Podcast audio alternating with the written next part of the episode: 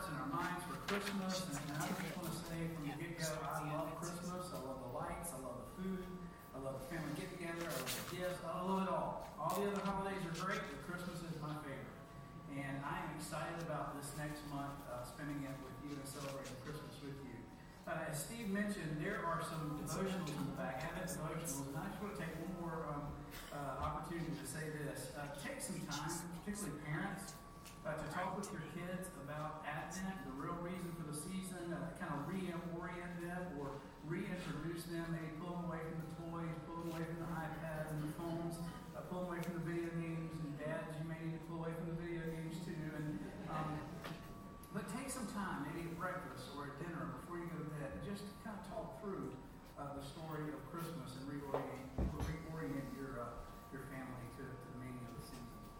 Um, we talk about being Advent season, and just to, to clarify, the word Advent, uh, what does it really mean? The word Advent, if you want to uh, equate it or a synonym, is uh, appearing or arrival. And, and, really, there's two thoughts to Advent. The first uh, thought is Advent as, as far as the prophecies that were told, particularly in Isaiah, of the Messiah to come. There, there was an arrival, an appearing of the Savior that is to come. But there's also a second aspect to Advent, and that is the arrival or the appearing of the second coming of Christ. And so there's two different thoughts of Advent. Uh, and the idea is this, is that we embrace Christ at the first coming so that we can rejoice and celebrate with him in the second coming. Because if we miss him in the first Advent, then we can't really celebrate with him in the second Advent. And so the idea of Advent is to rejoice in the coming of Christ the first time, embrace him, and then celebrate him as he returns to us. Um, now, I want to go one step further and say this. Not only do I want you personally, you with your families, to embrace all this about Jesus coming the arrival the appearing, but I also want to ask you to take the initiative to share this message with others. I, I read this, uh, I reread this from a book I, I read. It said this As our culture becomes more and more post Christian, and in some ways anti-Christian, we are seeing fewer and fewer times when the celebrations of the church and the celebrations of our culture come together. But for the most part, our churches and culture intersect in celebrating Christmas. Now, our motives of celebration may be different, but they do intersect, and it gives us an opportunity to share the true meaning of Christmas. And what you'll find is that people in the culture will be belting out truth in the songs that they sing. They'll sing like joy to the world, the Lord has come. Let earth receive her king. They'll say that, and we get a chance to talk and unpack and explain that. So what I'm asking you is to make sure your vision is to make the most of Jesus during this season as well. And here's our prayer, grace, and hopefully your prayer as well, is that during Christmas, great conversations of Jesus can be had, and possibly great conversions can be celebrated in the midst of this season. So we begin our Advent season titled Holy Light. Listen to what David said in Psalm chapter 36, verse 9. In your light do we see light. In your light we see light. Now we know that David is using natural sunlight and using it as a metaphor for divine or spiritual light, and, and that's all through Scripture. But as you think about light, and you think about how to articulate light. If somebody came to you and said, uh, describe light, it's one of those things that sometimes it's hard to articulate. And sometimes we begin stumbling over. it. And the same thing can be said of divine light. Now, Scripture in Revelation chapter 21, 3, 21, 23 says says that, that light is the radiance of God's glory. But as far as that goes, how do we really explain spiritual or divine light? There's far more than meets the eye, but we do know the effects of light. We do know the purpose of light, and we do know the need of light. And here's some things about light. Number one is that light gives vision and sight. Without light, we can't see. Light also helps us with rhythm. When the sun goes down at night and there's no light, we can rest. Light helps with sterilization and purification. Light regulates temperature, like the sun fire. Light gives warmth. Light can impact our mood. How many of you on a gray, cloudy day are in a good mood? But when it's sunny outside, light affects our mood. Light helps feed us. But we eat plants that needed light. We eat animals that eat the plants that needed the light. Light helps feed us. Light helps uh, build our immune system and gives us strength with vitamin D. Another thing light does, it also helps us know if somebody's attractive or not. In the dark, maybe so. But then the light comes on. Not so much. All types of different things that light helps us do, helps us understand. And Scripture never separates light and life. And David says, In your light do we see. In your light do we see. Our physical bodies have eyes and therefore need light to see. In the dark, we don't know the way to go. We don't know how to move forward. In the dark are there all kinds of, Scripture talks about myriads of dangers, things that can trip us up in the dark.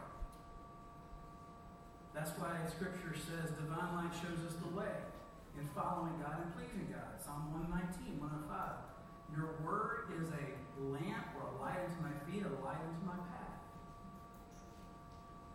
Light reveals our spiritual surroundings. People dwelling in the darkness have seen a great light, and those dwelling in the region of the shadow of death, on them a light has dawned. Matthew 4.16. And light gives us spiritual knowledge about our knowledge.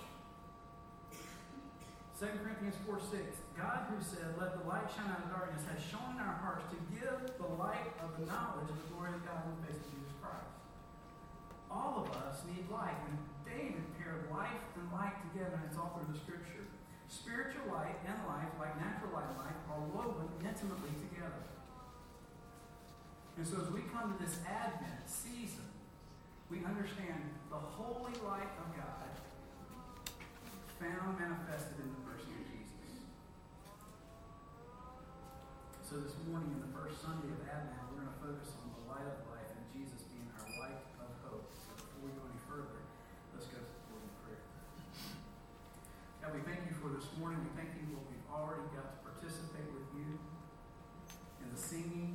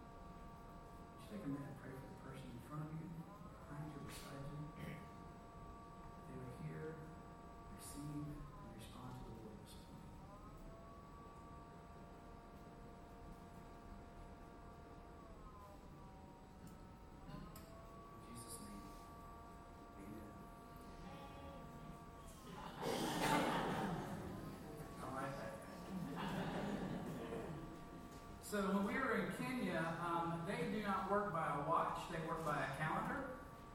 And so this morning, I had until like three or four in the afternoon to share the message. Uh, so we're going to talk about hope. Hope. Listen to these biblical quotes on hope. By J.I. Packer, he says this The Christmas message is there is that there is hope for a ruined humanity, hope of pardon, hope of peace with God, hope of glory, because at the Father's will, Jesus became poor and was born in a stable so that 30 years later he might hang on a cross. And I love this one by the late R.C. Sproul who said this Hope is called the anchor of the soul, Hebrews 6 because it gives stability to the Christian life. But hope is not simply a wish, I wish that such and such would take place. Rather, it is that, listen, that latches on to the certainty of the promises of the future that God has made. Have you ever stopped to think about the power that hope has? Hope has kept people going and moving forward in dire situations. Hope has kept their hearts and minds active during great persecution, giving them great perseverance. It's been said that hope has lived when everything else has died. Impact on our soul. And one way we can recognize that is that can you imagine this world? Can you imagine your world without hope? Hope is the essence of God. When we think of God, we can think of hope, a certainty, of a promise. And with this in mind, I want to look at three different aspects of hope. And the first one is this a promised hope. The verse that, that Nam read just a minute ago comes from Isaiah 64, verses 3 and 4. Listen to it from the New Living Translation. When you came down long ago, you did awesome deeds beyond our highest expectations. And oh, how the mountains quake. For since the world began, no ear has heard and no eye has seen a God like you. Isaiah shows us how from the beginning of time, long ago, there's never been a God like our God. And all through his writings, he prophesies and foretells that Jesus is the only one that fulfills this matchless, unique person of hope that comes from God.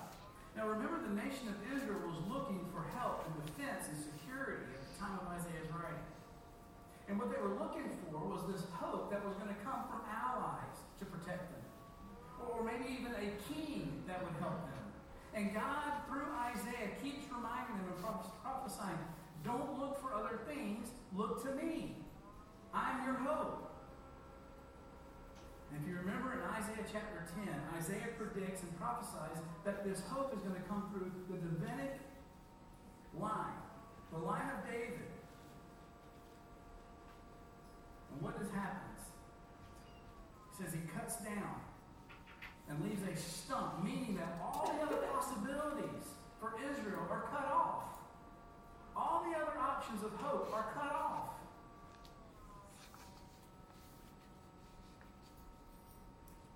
When you think of a stump, what do you think of? Something that was once there. Something that once was active and now is inactive. A stump can be a picture of hopelessness. And that is what Isaiah was picturing for Israel that all the other options are hopelessness, but I will be your hope, says the Lord. Let me just stop and bring some application to this. I know that there are people in this room right now that feel or are experiencing a loss of hope. That in their lives, the things that they've been reaching for feel cut off, that, that feel distant, that nothing seems to be working. And maybe in some way you can relate to Israel, where all the other options have been cut off. And there's this hopelessness, there's this longing. Maybe it's people you thought were close and that now they're really far from you, or that you thought and believed that one thing was to be true and now it's taken a different turn. It's left you empty and confused and in the dark. Maybe you feel like the people of Israel longing for hope. And all the options have been cut down.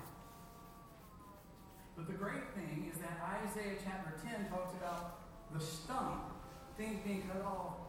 But listen to Isaiah chapter 11, verse 1. A shoot will come up from the stump of Jesse.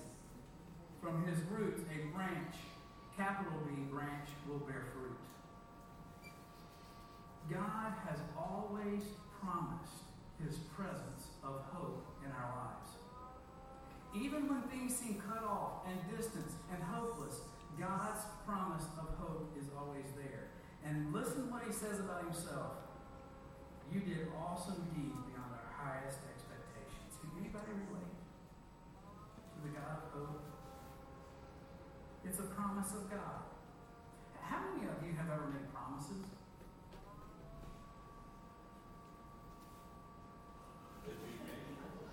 Not everybody's hand just shot straight up.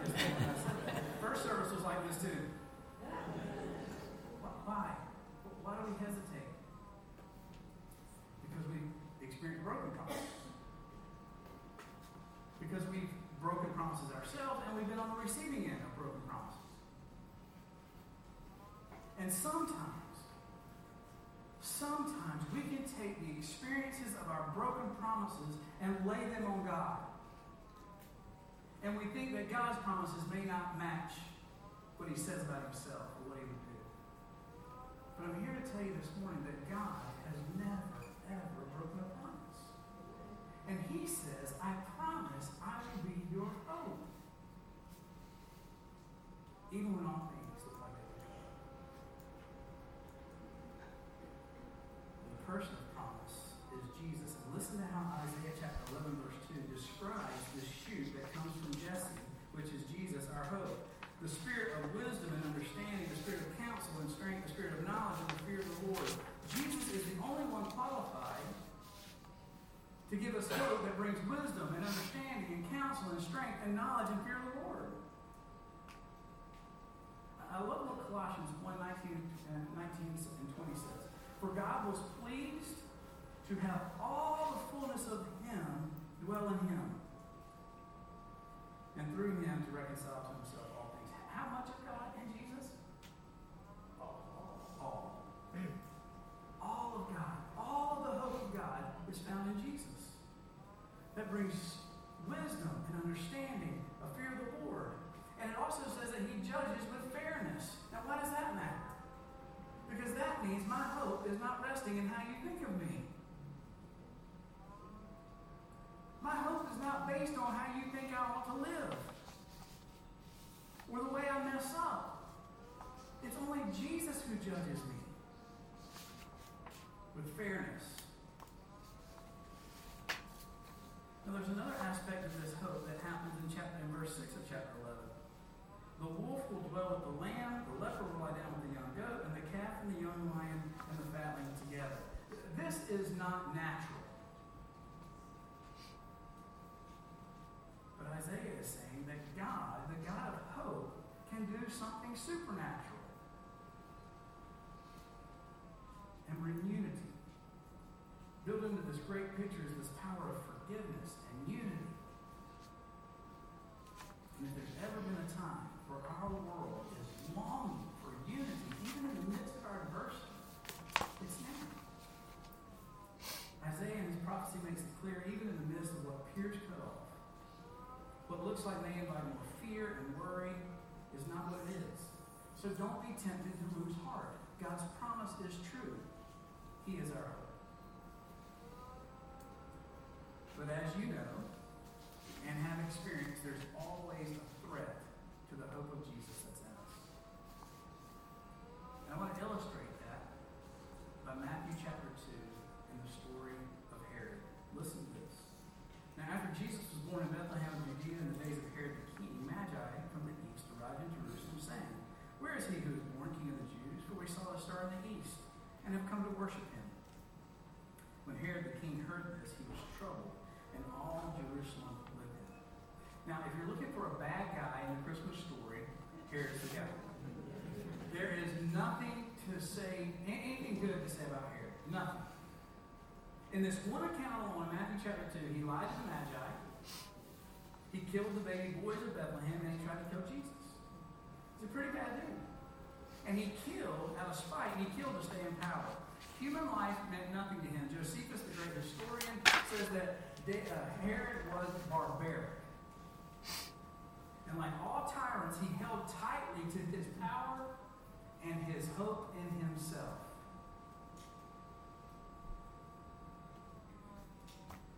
It's been said that Herod, that killing was what Herod did best. And one day these wise men come into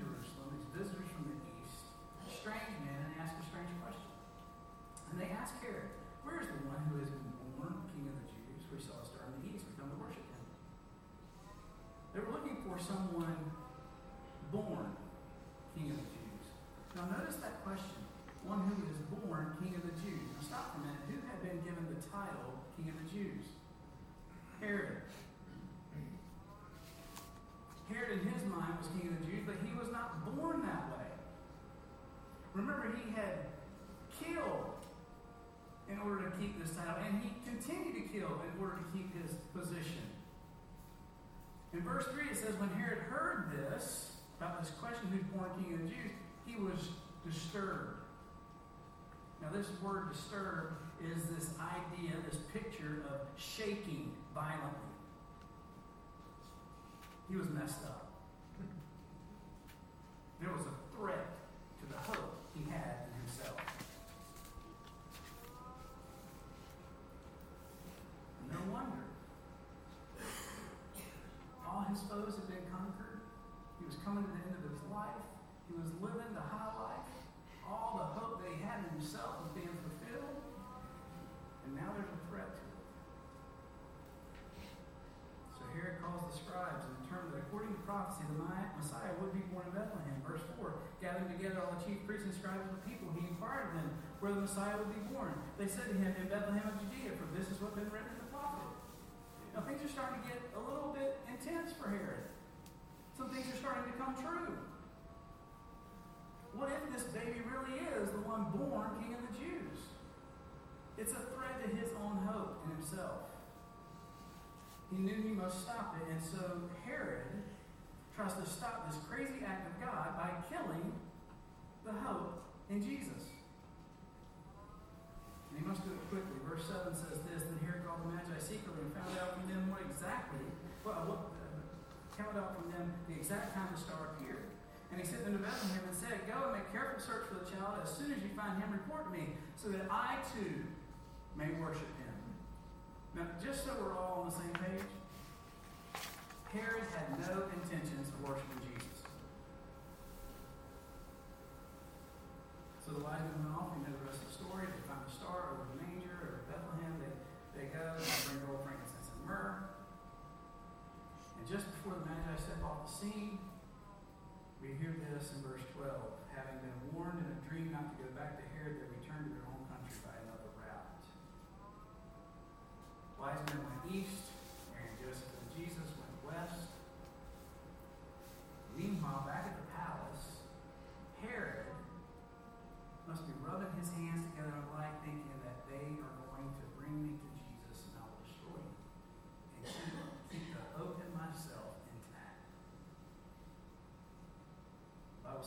Herod saw he had been tricked by the Magi, he became enraged. Listen to verse 16. When Herod saw that he had been tricked by the Magi, he became very enraged, and he sent and slew all the male children who were in Bethlehem and all the vicinity from two years old and under. In church history, this is called the slaughter of the innocents. Herod kills all the male babies from two and under. Why? To keep the hope in himself intact. Many people go to great lengths to keep the hope in themselves alive. Herod does this. In his mind, the hope of Jesus for the people and the hope of the world would be destroyed if he could kill Jesus. Except that Mary and, Je- Mary and Joseph and Jesus have been saved by God's grace and went a different way. The Bible concludes that the story of the recording death of Herod is in verse 19. He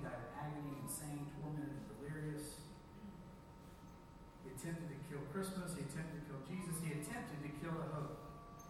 Like we've already seen, God promises that his hope is always going to be available. But you and I know that there is always going to be a threat of the hope of Jesus inside.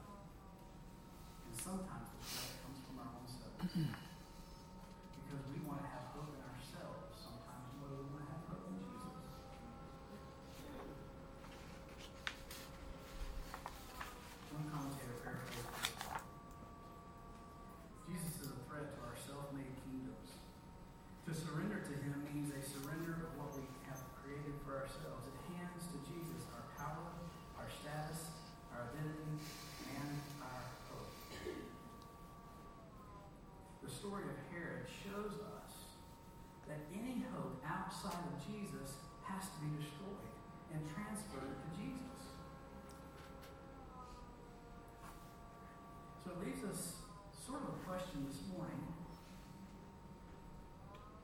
Does the presence of Jesus threaten your hope?